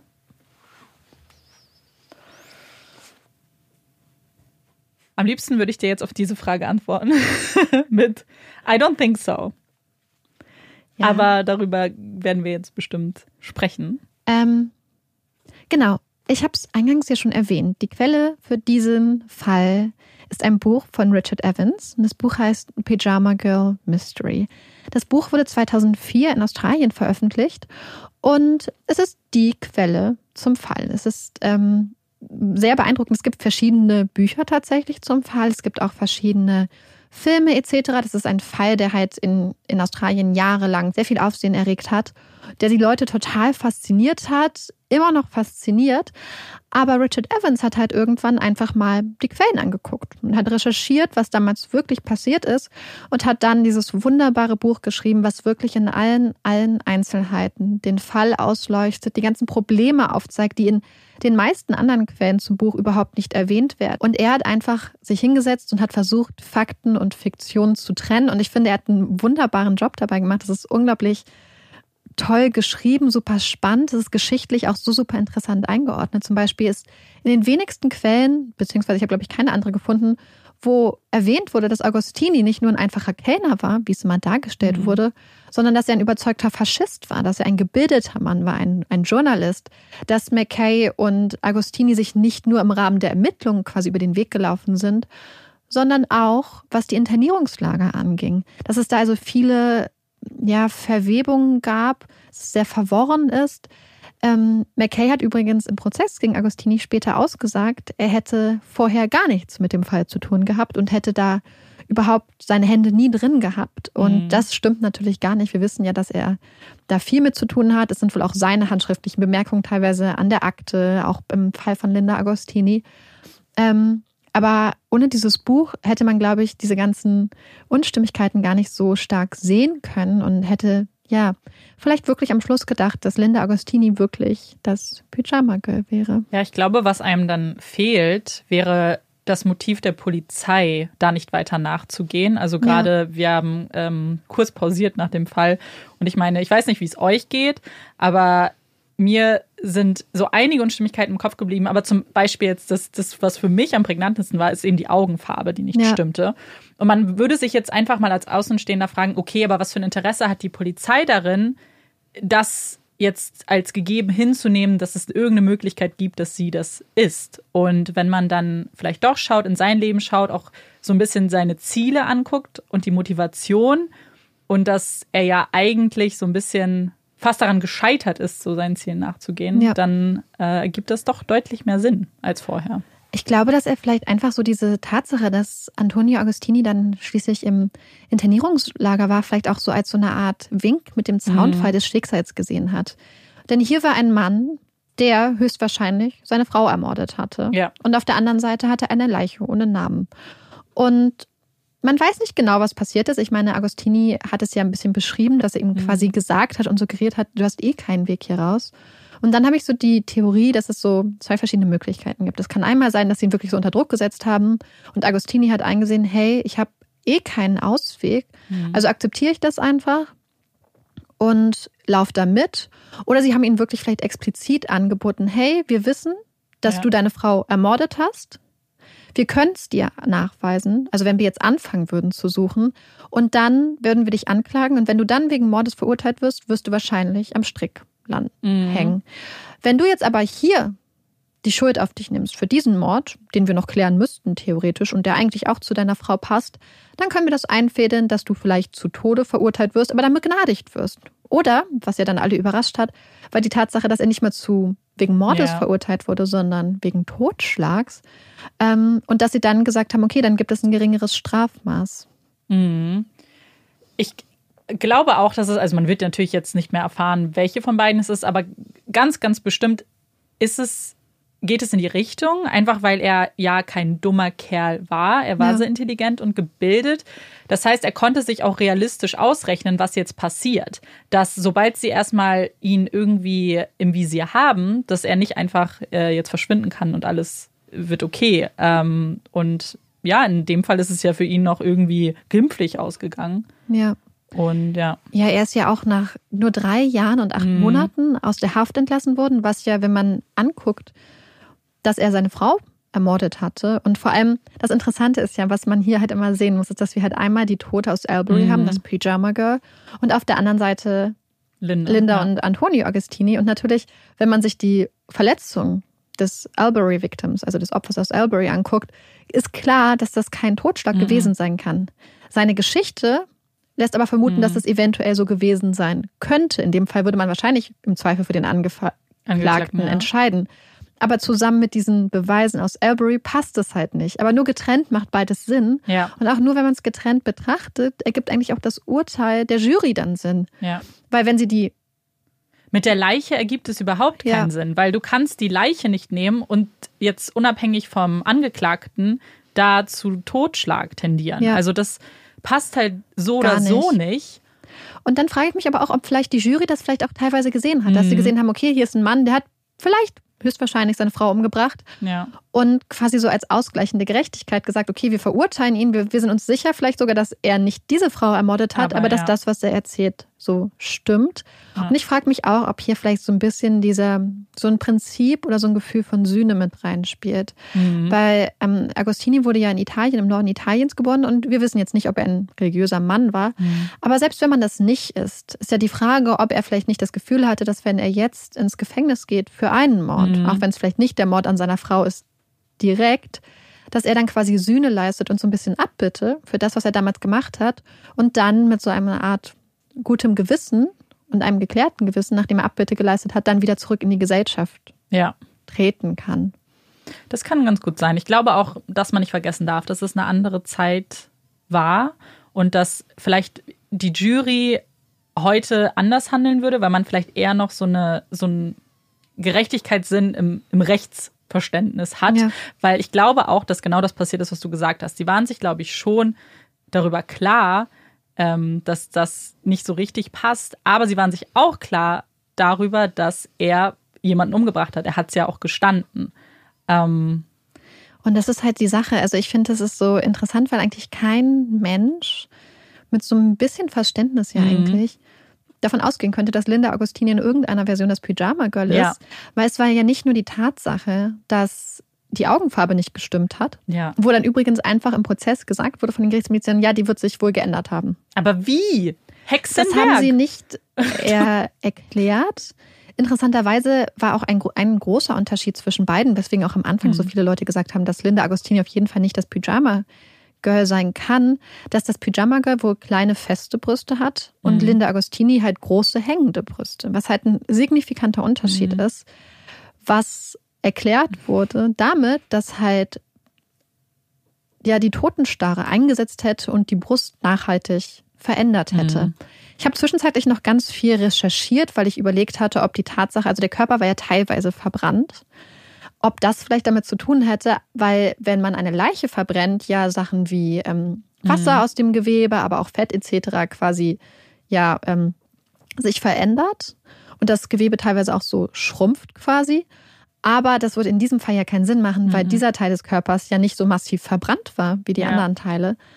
Ähm, aber deswegen fand ich diese Erklärung, dass es Rigor Mortis ist, ja. der dafür verantwortlich ist, so an den Haaren herbeigezogen, genau wie so viele Sachen in diesem Prozess. Und ich denke, dass wenn man dann als halbwegs mhm. vernünftiger Mensch da sitzt, muss man eigentlich ahnen, mhm. dass das nicht stimmt. Nee, man sieht einfach, dass hier die Herangehensweise nicht die war, wie es sein sollte. Normalerweise hast du Hinweise und nimmst alle Hinweise und suchst den äh, das Opfer oder den Täter. Ja. In dem Fall war es ja ganz offensichtlich, sie hatten jemanden in Verdacht und haben sich die Beweise so hingebogen, dass ja. es passt. Manche haben sie dann ausgelassen. Ich meine auch, dass ja so viele sie erstmal nicht identifiziert haben, sich sogar ja. sicher waren, dass sie es nicht ist. Und ich, als du das erzählt hast mit, wo sie zurechtgemacht wurde, waren die alle zusammen? Und haben Sie das angeguckt? Das ist super interessant, denn die Polizei hat zwar quasi verneint, dass sie den mhm. Menschen, die sie damals eingeladen hätte, vorher gesagt haben, dass es sich um Linda Agostini handelt. Aber bevor sie alle in den Raum gegangen sind an der Universität, wo die Leiche aufbewahrt wurde, standen sie alle zusammen im Flur. Und die eine ja. verbindende Person all dieser Menschen war Linda Agostini. Mhm. Das heißt, ihnen war quasi, während sie da zusammenstanden, schon klar, ja. dass es sich hier um Linda Agostini handelt. Das heißt, selbst wenn du als Polizei nicht sagst, wer es ist, ist es fast so wie so eine mhm. Matheaufgabe. Hier, ich zeig dir jetzt was, was könnte es sein? Und du ja. guckst vielleicht gar nicht objektiv auf das, was du da liest, siehst, sondern denkst so, was will die Polizei von mir hören? Ja. Weil wir wissen ja, es gibt ja zum Beispiel auch Experimente, dass Menschen in Gruppensituationen bereit ja, genau. sind, Sachen auszusagen, die einfach objektiv nicht mit dem übereinstimmen, was sie beispielsweise mhm. sehen. Und ich glaube, dass das hier ganz stark damit reingespielt hat. Ja, genau deswegen hatte ich so ein bisschen gefragt, weil ich glaube, dass da, und es läuft wahnsinnig unterbewusst ab. Deswegen ja. kannst du nicht mal den Menschen daraus jetzt irgendwie mhm. einen Strick drehen oder so, weil ich glaube, dass einfach ähm, das im Kopf passiert, man sich so ja. ja die Parallelen zieht oder ja die Punkte verbindet und dann einfach zu demselben Ergebnis kommt. Und ich meine, da wurde zwar jemand zurecht gemacht, aber diese Person war schon lange tot. Ja. Und Marika hat mir Fotos gezeigt, ähm, die mhm. findet ihr auf Instagram dann. Ich meine, irgendwann siehst du auch das, was du sehen sollst. Und ich, ja. Und man muss natürlich auch sagen, ich meine, wenn man einer Toten dann ein Gesicht wie so, ein, ja, wie so eine leere mhm. Leinwand benutzt und dann die Lippen entsprechend zurecht macht und die Augen, ja dann und die Augenbrauen, dann sieht es auch vielleicht einfach entsprechend aus, gerade wenn man ja. das Gefühl hat, dass es eine bestimmte Antwort gibt, die erwartet wird von ja. den Autoritäten, was man ja in diesem Moment auch sehen muss. Aber ja, ich fand es halt einfach so interessant, weil es halt wirklich noch Leute gibt, die darauf bestehen, mhm. dass das die Frau ist, dass Linda Agostini da wirklich ähm, vergraben liegt auf dem Friedhof in Melbourne. Interessant finde ich und was mich damals auch so ganz in den Fall reingezogen hat, war dann dieses Aufkommen von Philomena Morgan. Mhm weil ich damals, als ich auch bevor ich das Buch gelesen habe, hatte ich dieses Foto gesehen und dann das Foto von der Leiche quasi und dachte so, okay, das ist es doch, das ist doch das Opfer. Also es mhm. sieht sehr, sehr ähnlich aus. Dr. Benbow hatte damals quasi so Berechnungen angestellt und hatte so mit so geometrischen mhm. Linien Teile des Gesichtes ähm, verbunden und so Längen und Verhältnisse hergestellt. Sieht sehr überzeugend aus. Hier muss man aber sehen, dass das an einem zweidimensionalen Objekt gemacht wird, das heißt an Fotos und Bildern. Sowas würde aber nur Sinn ergeben, wenn man sowohl von Philomena als auch von der Leiche mhm. ein dreidimensionales Objekt gehabt hätte und das damit bemessen hätte. Das heißt, die Aussagekraft davon ist leider nicht besonders hoch, aber ähm, ich fand es trotzdem interessant. Ob es Philomena war, weiß man mhm. nicht. Was man nämlich auch sagen muss, ist nun mal die Tatsache, dass es über 100 andere Frauen gab, die auf dieser Liste stehen und die von der Polizei nicht verfolgt werden konnten und die nicht aufgeklärt worden waren. Ja. Das heißt, es gibt sehr, sehr viele Frauen, die potenziell noch das Opfer sein könnten. Das heißt, wir haben nur quasi an der Oberfläche gekratzt, leider. Ich glaube aber, dass einfach diese Möglichkeit, dass es eine andere Person, also namentlich, dass Philomena namentlich genannt mhm. wurde, reicht, um hier noch mehr Zweifel zu streuen und eben zu zeigen, dass es so viele mehr Frauen gäbe, die in Frage kommen. Und irgendwie hat man ja schon das Gefühl, dass die Frau, das Pyjama-Mädchen, es verdient hätte, dass da jemand ordentlicher hinschaut, dass man ihr den richtigen Namen gibt, weil jetzt hat man eben diesen bitteren Nachgeschmack oder Beigeschmack, dass es nicht so passt, dass man das Gefühl ja. hat, das stimmt nicht. Also es war so meine erste, so mein erstes Gefühl und deins ja auch. Ähm, Und das, ja, das einfach diese, vor allem es kann ja auch irgendwelche Auswirkungen auf andere Ermittlungen haben, dass jetzt hier jemand falsch identifiziert wurde oder ja, dass eine Familie irgendwo sitzt, die nicht weiß, wo ihre Tochter, Schwester, Mutter ist. Was ich mich immer frage, ob man nicht irgendwann mit ähm, DNA sich die Sache Mhm. nochmal angucken könnte. Ich habe es extra nochmal gegoogelt. Formalin, also diese Formaldehyd-Lösung, in der die Leiche damals konserviert wurde, würde es theoretisch angeblich noch möglich machen, dass man trotzdem Mhm. noch DNA oder RNA dann extrahieren und untersuchen könnte. Natürlich liegt sie jetzt auch schon sehr lange in der Erde. Wir wissen nicht genau, wie Mhm. der Sarg aussieht. Aber vielleicht wäre das ja trotzdem noch eine Möglichkeit. Ja. Also ich fände das sehr, sehr spannend. Aber ich glaube, die Tatsache, dass, also ich finde das Buch von Dr. Evans ist so eindeutig darin, dass Linda Mhm. Agostini nicht die Tote sein kann. Dass Ja. das einfach, einfach nicht so ist. Und ähm, ich glaube aber, einer der Gründe, warum die Polizei das nicht nochmal weiter untersucht hat, ist die Tatsache, Mhm. dass der Fall nun einfach schon so lange Mhm. zurückliegt, dass es kein öffentliches Interesse Ja. eigentlich gibt, außer vielleicht ein moralisches, den Fall aufzulösen und dass es dann eigentlich unverantwortlich wäre, polizeiliche Ressourcen in die Ermittlung eines längst abgeschlossenen Kriminalfalls zu stecken, während andere aktuelle Kriminalfälle ja, vielleicht nicht die absolut. Ressourcen haben, die sie bräuchten zur Lösung. Ja, das ist es halt. Es ist für einen selbst so wahnsinnig unbefriedigend, weil man natürlich auch gerade auch vielleicht mit ähm, im Hinterkopf mit dem letzten Fall, den wir äh, Mhm. hatten, mit Bear Brook und wo ja ganz viel noch DNA-Proben entnommen wurden und immer weiter gesucht wurde, Ja. weil man sich das immer wünscht bei jedem Opfer. Aber natürlich muss man schauen, wie die Möglichkeiten sind und inwiefern genau, was du ja gesagt hast, das Interesse überhaupt da ist, weil dieser Fall ist einfach schon so lange her, dass selbst wenn es zum Beispiel ein Serientäter war, der natürlich auch nicht mehr leben würde, höchstwahrscheinlich. Ja. Also eine Gefahr besteht da jetzt nicht akut. Und aber irgendwie, ja, Es wäre einfach total. man wünscht sich's irgendwie. Man, man wünscht sich das, Mhm. glaube ich, einfach immer, zumal man davon ausgehen muss, dass Linda Agostini ja. und wenn sie es nicht war, wahrscheinlich auch Philomena Morgan irgendwo liegen. Und genau auch diese ja. ganzen anderen Frauen, deren Namen damals auf der Liste standen, denen halt nicht nachgegangen wurde. Ähm, ja, also ich fand, das war so, und trotzdem fand ich, ja, also ich war einfach richtig, richtig froh, dass ich dieses Buch an meiner Seite Mhm. hatte.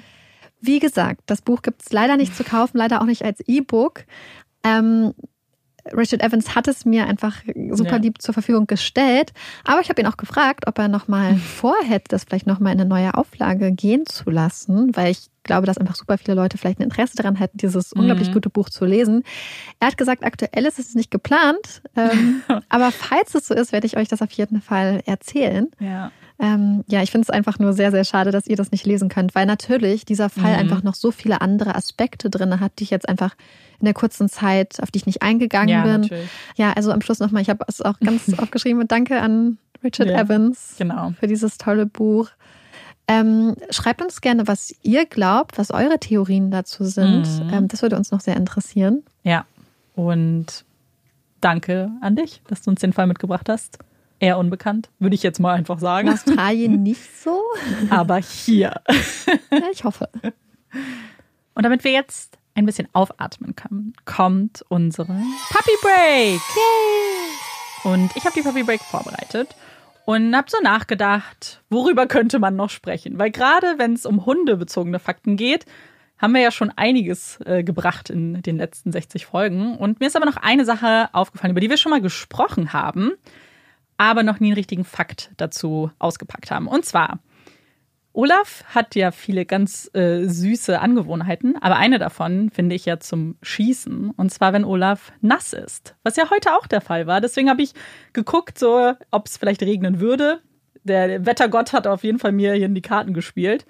Und das machen auch ganz, ganz viele andere Hunde. Ihr habt uns, glaube ich, als wir darüber schon mal gesprochen haben, Videos geschickt, dass sie dann rumrennen und immer alles Mögliche versuchen, um sich trocken zu machen und sich natürlich auch schütteln. Das kennen wir. Und deswegen habe ich mal geguckt, was ist denn eigentlich mit dem Schütteln? Gibt es da irgendwas Spannendes rauszufinden? Und die Antwort auf die Frage, warum sich Hunde schütteln, ist relativ einfach und es ist auch ein bisschen selbsterklärend. Und zwar versuchen sie natürlich ihr Fell zu trocknen.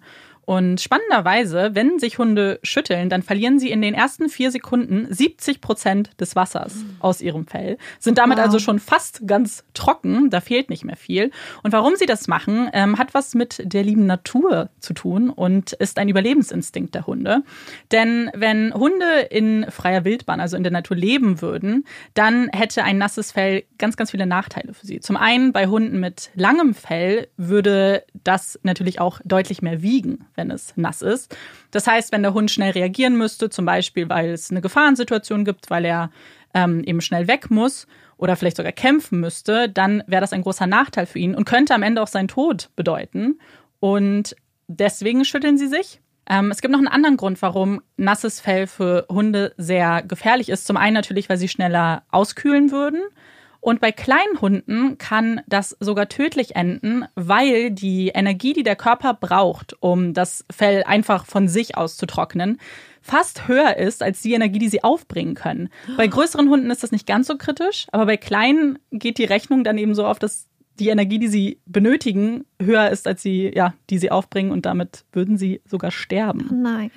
Ja, gut, dass sie deswegen ähm, und deswegen schütteln sie sich, damit das Ganze natürlich nicht passiert. Und jetzt noch als letzter kleiner Fakt zum Schütteln. Bei dem Schütteln selbst werden ziemlich große Kräfte aufgebaut. Und zwar sind die G-Kräfte, die auf den Hund wirken, höher als die eines Formel-1-Fahrers während Nein. eines Rennens im Auto, während er fährt. Wow. Das fand ich nämlich auch. Das war so ein bisschen auch der Fakt, mit dem, äh, weshalb ich die Puppy Break machen wollte.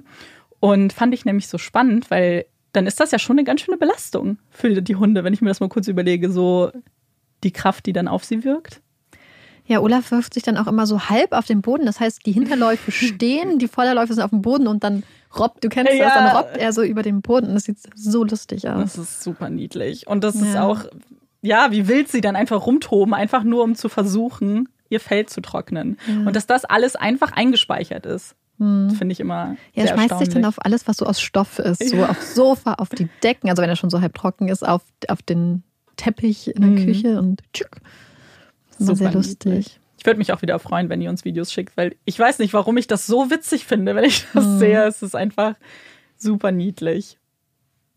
Ne, Becky?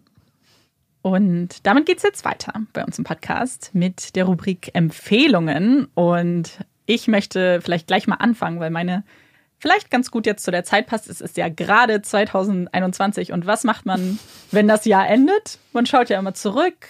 Im Fernsehen gibt es unterschiedliche Jahresrückblicke, manche besser als andere.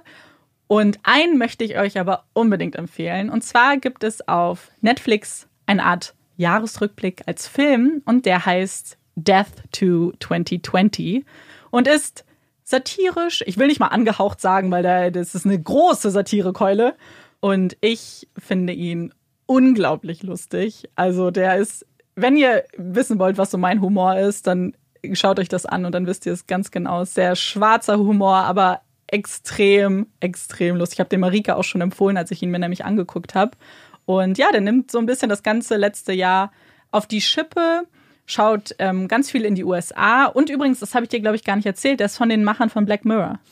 Oh. Mhm. Also wer Black Mirror-Fan ist, der, ich finde, man sieht es jetzt nicht so sehr, außer dass der einfach super gut gemacht ist und sehr gute, hochkarätige Schauspieler hat.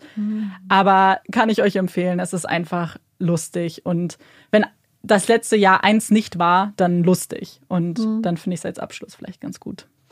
Ja, Amanda hat mir das direkt empfohlen und ich habe es direkt auf meine Liste gepackt, aber ich hatte erst noch mit der Folge jetzt zu kämpfen. Aber Ja. vielleicht, falls wir heute Abend früh genug aus dem Studio rausgehen, will ich es gucken. Ich hatte es auch gesehen und dachte so, oh nee, jetzt aber so ein bierernster Rückblick Mhm. auf das Jahr, nee. Und als Amanda dann gesagt hat, dass es sehr lustig ist, war ich dann so, okay, das muss ich gucken. Ich habe nämlich auch neulich eine Empfehlung von dir geguckt und zwar hat Amanda jetzt letzten Fall den Bear Brook-Fall und hat uns den Podcast dazu empfohlen. Ne? Und dann hatte ich den Podcast gehört, einfach nur, weil Ja. mir das gerade einfällt. Und ich war so froh, dass ich Amandas Folge vorher gehört hätte. Ich habe gedacht, oh mein Gott, wenn ich den Podcast einfach so gehört hätte, ohne dass ich vorher Mhm. wusste, durch Amanda, was passiert ist, hätte ich gar nichts verstanden. Also nochmal so eine Empfehlung am Rande. Das ist wirklich Ja. ist toll. Ja, das finde, fand ich auch sehr spannend, dass Marike sich das nach dem Fall halt trotzdem nochmal anhören wollte, weil ähm, wir, ja, ich meine, wir haben uns damit ja auch beschäftigt und es noch ausdiskut ausdiskutiert, besprochen. Ähm, ja, aber der Podcast ist halt einfach auch sehr, sehr gut gemacht. Also, Und, mhm. und er hat mich auch äh, überzeugt bei einer Sache. Mhm. Weil ich habe nämlich immer zu dir gesagt, ich mag nicht ja. so gerne Podcasts stimmt. mit Einspielern. Das stimmt. Aber der hat so gute Einspieler, dass ich das einfach zurücknehmen musste ja, meine weil, Meinung ja, geändert habe. Das stimmt. Es gibt nämlich tatsächlich auch Podcasts, wo das nicht so der Fall ist, wo die Qualität eben sehr schwankt und ich verstehe, dass das dann störend sein kann, aber das äh, fand ich nämlich bei dem auch ganz gut. Ja, so das schnell noch eine zweite Empfehlung reingesneakt. Richtig gut. Ja. Erzähl mal, was ist denn deine echte Empfehlung? Meine echte Empfehlung ist ähm, große Überraschung. Die mhm. Serie Bridgerton mhm. aus ähm, nee, auf Netflix. Das ist ähm, ja wie erklärt man das? Ich glaube, die Erklärung, die meistens benutzt wird, ist so ein bisschen Jane Austen meets Gossip Girl. Ähm, ich habe früher in meiner Jugend Jane Austen Filme, nicht die Bücher, die habe ich einfach nicht gelesen, geliebt und gesuchtet und immer, immer wieder geguckt. Und ich habe immer diese ganzen Period Dramas aus England so sehr geliebt und liebe das auch immer noch sehr. Und dann kommt auf einmal Bridgerton, wo alles einfach ein bisschen greller ist und ein bisschen ja, ein bisschen moderner noch und wo es auch allein die Musik ist so toll, weil sie moderne Musik nehmen, die dann einfach als Streicherquartette oder so eine ähm, Akustikversion machen. Das ist so toll gemacht. Auf jeden Fall ist es wirklich einfach Jane Austen meets Gossip Girl. Es geht ja um London, um eine Ballsaison in London in der Regency Era und um ja das Leben von jungen Menschen, die gerade auf der Suche nach einem Partner, auf einer der Suche nach einer Partnerin sind, so ein bisschen ihren Platz in der Gesellschaft finden. Und ich will eigentlich gar nicht so viel zum Plot sagen, weil ich finde den gar nicht mal so den Hauptplot gar nicht mal so wichtig, wenn ich ganz ehrlich bin. Meine Lieblingscharaktere sind für alle, die es schon geguckt haben und die es gucken, werden Penelope und Eloise. Ich liebe ja, ich bin ja immer so ein, ich liebe ja mhm. immer Nebencharaktere, aber es ist einfach insgesamt sehr, sehr schön gemacht und hat mich sehr gut unterhalten. Deswegen wollte ich euch das empfehlen, falls ihr sowas mögt. Ich bin sicher, dass es einige mögen. Also es geht ja ganz viel rum gerade. Mein TikTok ist voll davon. Ja. Und ich habe es jetzt noch nicht gesehen. Ich habe eine sehr lange Liste, die ich jetzt mal langsam abarbeiten möchte. Neujahrsvorsatz. Ja, ja übrigens, was, was auch noch dafür spricht, die mhm. Serie zu gucken für alle Dairy Girls Fans, ist, dass Claire von Dairy Girls mitspielt ja. als Penelope. Deswegen finde ich sie auch so toll. Ähm, also absolute Empfehlung. Und dann machen wir auch direkt weiter. Und zwar kommen jetzt die Hot Takes. Marike, möchtest du anfangen? Ja, ich fange an. Und wie so oft muss ich sagen, ich glaube, ich habe einen Hot Take. Ich bin mir gar nicht sicher. Amanda hat ihn nämlich, ich habe ihn ihr schon erzählt und meinte so, ist das wirklich ein Hot Take? Bin gespannt. Denn mir war auch gar nicht bewusst, dass das ein Hot Take ist. Mhm. Aber ich habe schon mal erwähnt, ich gucke ganz gerne Booktube. Und dann gibt es ja immer so Aufzählungen, wo die Leute erzählen, was sie alles so gelesen haben. Und dann ist mir aufgefallen, dass ungefähr drei von meinen Booktuberinnen in ihren Listen vorher den Disclaimer gemacht haben, beziehungsweise vor bestimmten Titeln. Ja, ich weiß, es ist umstritten, aber für mich persönlich zählen Audiobooks, die man gehört hat, als gelesene Bücher. Und dann war ich so, okay.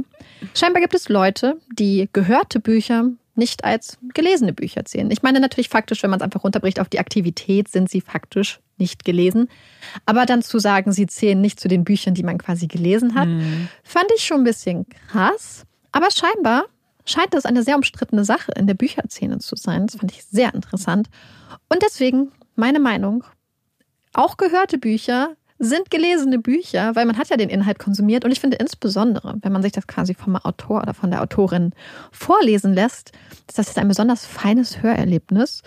Und welchen Aspekt ich da auch noch besonders überzeugend fand, warum gehörte Bücher gelesene Bücher sind, ist, weil für manche Menschen, die vielleicht aus für den verschiedensten Gründen nicht einfach ein Buch lesen können, hören vielleicht die einzige mhm. Möglichkeit ist, das Buch zu konsumieren. Und allein deswegen selbst wenn man die anderen Sachen außer Acht lässt, sollte das der Grund sein, warum gehörte Bücher zu gelesenen Büchern zu zählen sind.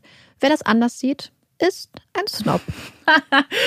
das finde ich jetzt nicht gut, dass du das sagst, weil ich wollte jetzt gerade aufrufen, wer das anders sieht, uns das mal zu erklären, weil ich ganz gerne die Argumente nämlich hätte. Weil der einzige Grund, warum ich das nicht als Hot Take unbedingt sehe, ist, weil ich gar nicht, mir wirklich nicht ein einziges Argument einfällt, warum man sagt, dass Audiobücher nicht als gelesen gelten, weil damit würde man ja sagen, Ziel eines Ziel des Lesens eines Buches ist es das Lesen und nicht, dass mhm. man den Inhalt oder die Geschichte irgendwie ähm, konsumiert hat, sondern das Lesen, mhm. also das Verfolgen der Buchstaben. Und das ist ja Quatsch. meine, offensichtlich, wenn ihr gute Argumente habt. Das mit dem Snob ist natürlich wieder, wie immer, mit einem Augenzwinkern. Ja, wie alle, wie alles. Ähm, aber ich finde halt einfach, ich finde dieses Argument, dass ja für manche Menschen auch hören, vielleicht aktuell die einzige Möglichkeit ist, ein Ja, Buch klar. Ja, zu sich zu nehmen, sage ich mal, fand ich so überzeugend. Und ich bin auch einfach mittlerweile so ein Fan von Hörbüchern und also gar nicht Romane oder so, aber ich liebe Sachbücher als Hörbuch, besonders wenn der oder die Autorin sie vorliest. Hm. Und ähm, ja, habe jetzt wieder ein bisschen angefangen, wieder ein bisschen mehr Hörbücher beim Spazierengehen zu hören. Ja, also meine Meinung dazu kennt ihr schon. Ich bin kein großer äh, Hörbuchfan. Das ist einfach nichts für mich, aber deswegen würde ich halt niemals sagen, also deswegen kann ich dazu eigentlich auch nicht so richtig was sagen. Aber deswegen, ich fand das so interessant, Ja. dass es halt drei Frauen Ja, unabhängig voneinander Mhm. sich genötigt gefühlt haben, zu erklären, Ja. warum Hörbücher für sie echte Bücher sind. Ja, das finde ich, und deswegen muss es da ja irgendwas geben. Ich das glaube, ist so ein dass, Trugschluss. ich glaube, dass es halt teilweise so ist. So manchmal bei den Booktubern ist ja so dieses große Ding am Ende des Jahres, dass sie aufzählen, wie viele Bücher Mhm. sie gelesen haben. Und ich kann mir schon vorstellen, dass es dann Leute gibt, die sagen, na ja, aber wenn du die und die Bücher nur gehört hast, dann darfst du das nicht in die Liste reinziehen. Was halt einfach Hm. ein bisschen, weiß ich nicht, finde ich einfach schade. Deswegen Schade. bin ich der Meinung, dass Ja. gehörte Bücher zu gelesenen Büchern zählen. Wie gesagt, Das alle, all so. die lieben Leute da draußen, die das anders sehen, können uns gerne schreiben. Ja, weil das würde mich einfach wirklich interessieren. Auch selbst wenn ihr Ja, das nicht so auch. seht, aber manchmal hat man ja irgendwie dann eine Idee, Eine warum es so Erklärung, sein warum könnte. das so ist, Genau. ja. Ihr müsst euch nicht outen. Als Ihr dürft es auch. Es ist immer Na alles klar. mit einem kleinen Augenzwinkern. ja, wir outen uns ja hier ständig mit den Hot Takes eigentlich als irgendwie Bananenhasser zum Beispiel. Oh ja. Aber dann äh, nehme ich das mal als Überleitung zu meinem Hot Take. Und wir hatten schon mal den Hot Take, dass ähm, Facebook für uns ein wenig überbewertet ist. Das hatte Oh, ja. Marike äh, uns ähm, mitgeteilt und ich hatte ihr da auch zugestimmt. Und ich möchte noch eine andere Social-Media-Plattform jetzt mit reinwerfen. Und ich glaube, die ist auch relativ kontrovers. Und zwar etwas, womit ich einfach nichts anfangen kann. Und ich auch noch nie was anfangen konnte und überhaupt keinen Drang oder das Bedürfnis habe, mich da reinzufuchsen, ist Twitter. Ich finde Twitter komplett überbewertet. Ich weiß nicht. Mir.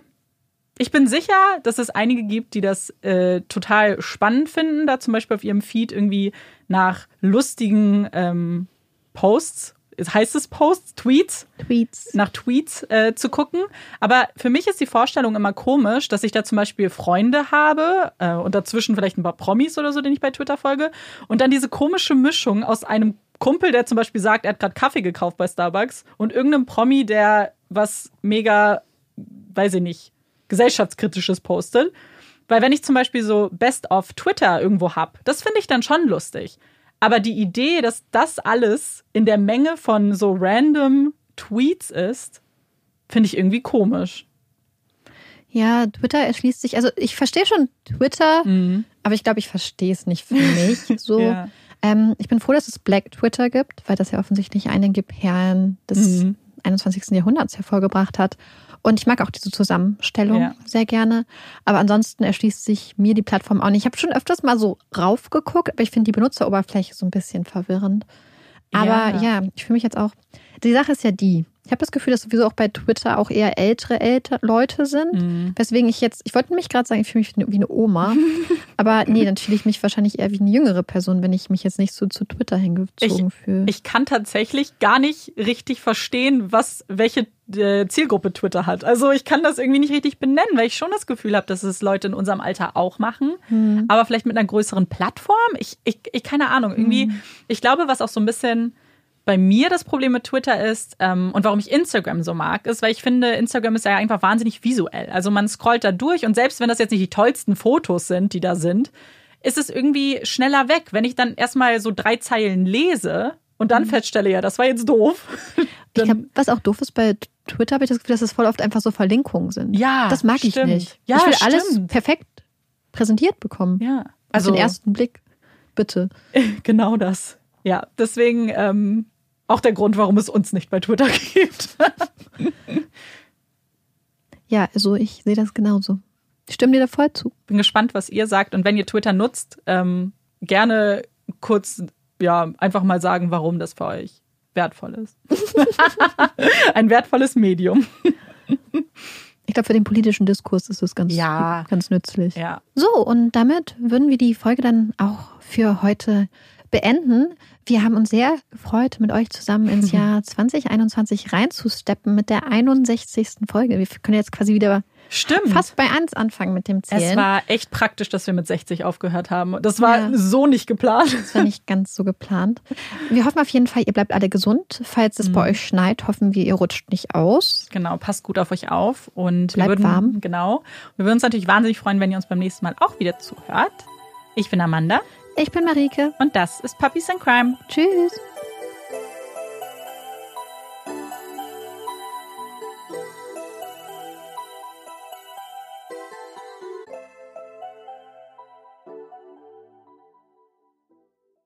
Hi, ich bin Parshad. Und ich bin Marc Augustat. In unserem Podcast Phänomenal Paranormal gehen Marc und ich den unerklärlichsten Dingen auf den Grund. Es geht um Poltergeister, verfluchte Hotels, komische Puppen. Schlafparalysen und vieles mehr. Und wenn Marc und ich mal nicht weiter wissen, dann machen wir eine Sache sehr, sehr gut. Und zwar ist es, Witze zu reißen über Geister.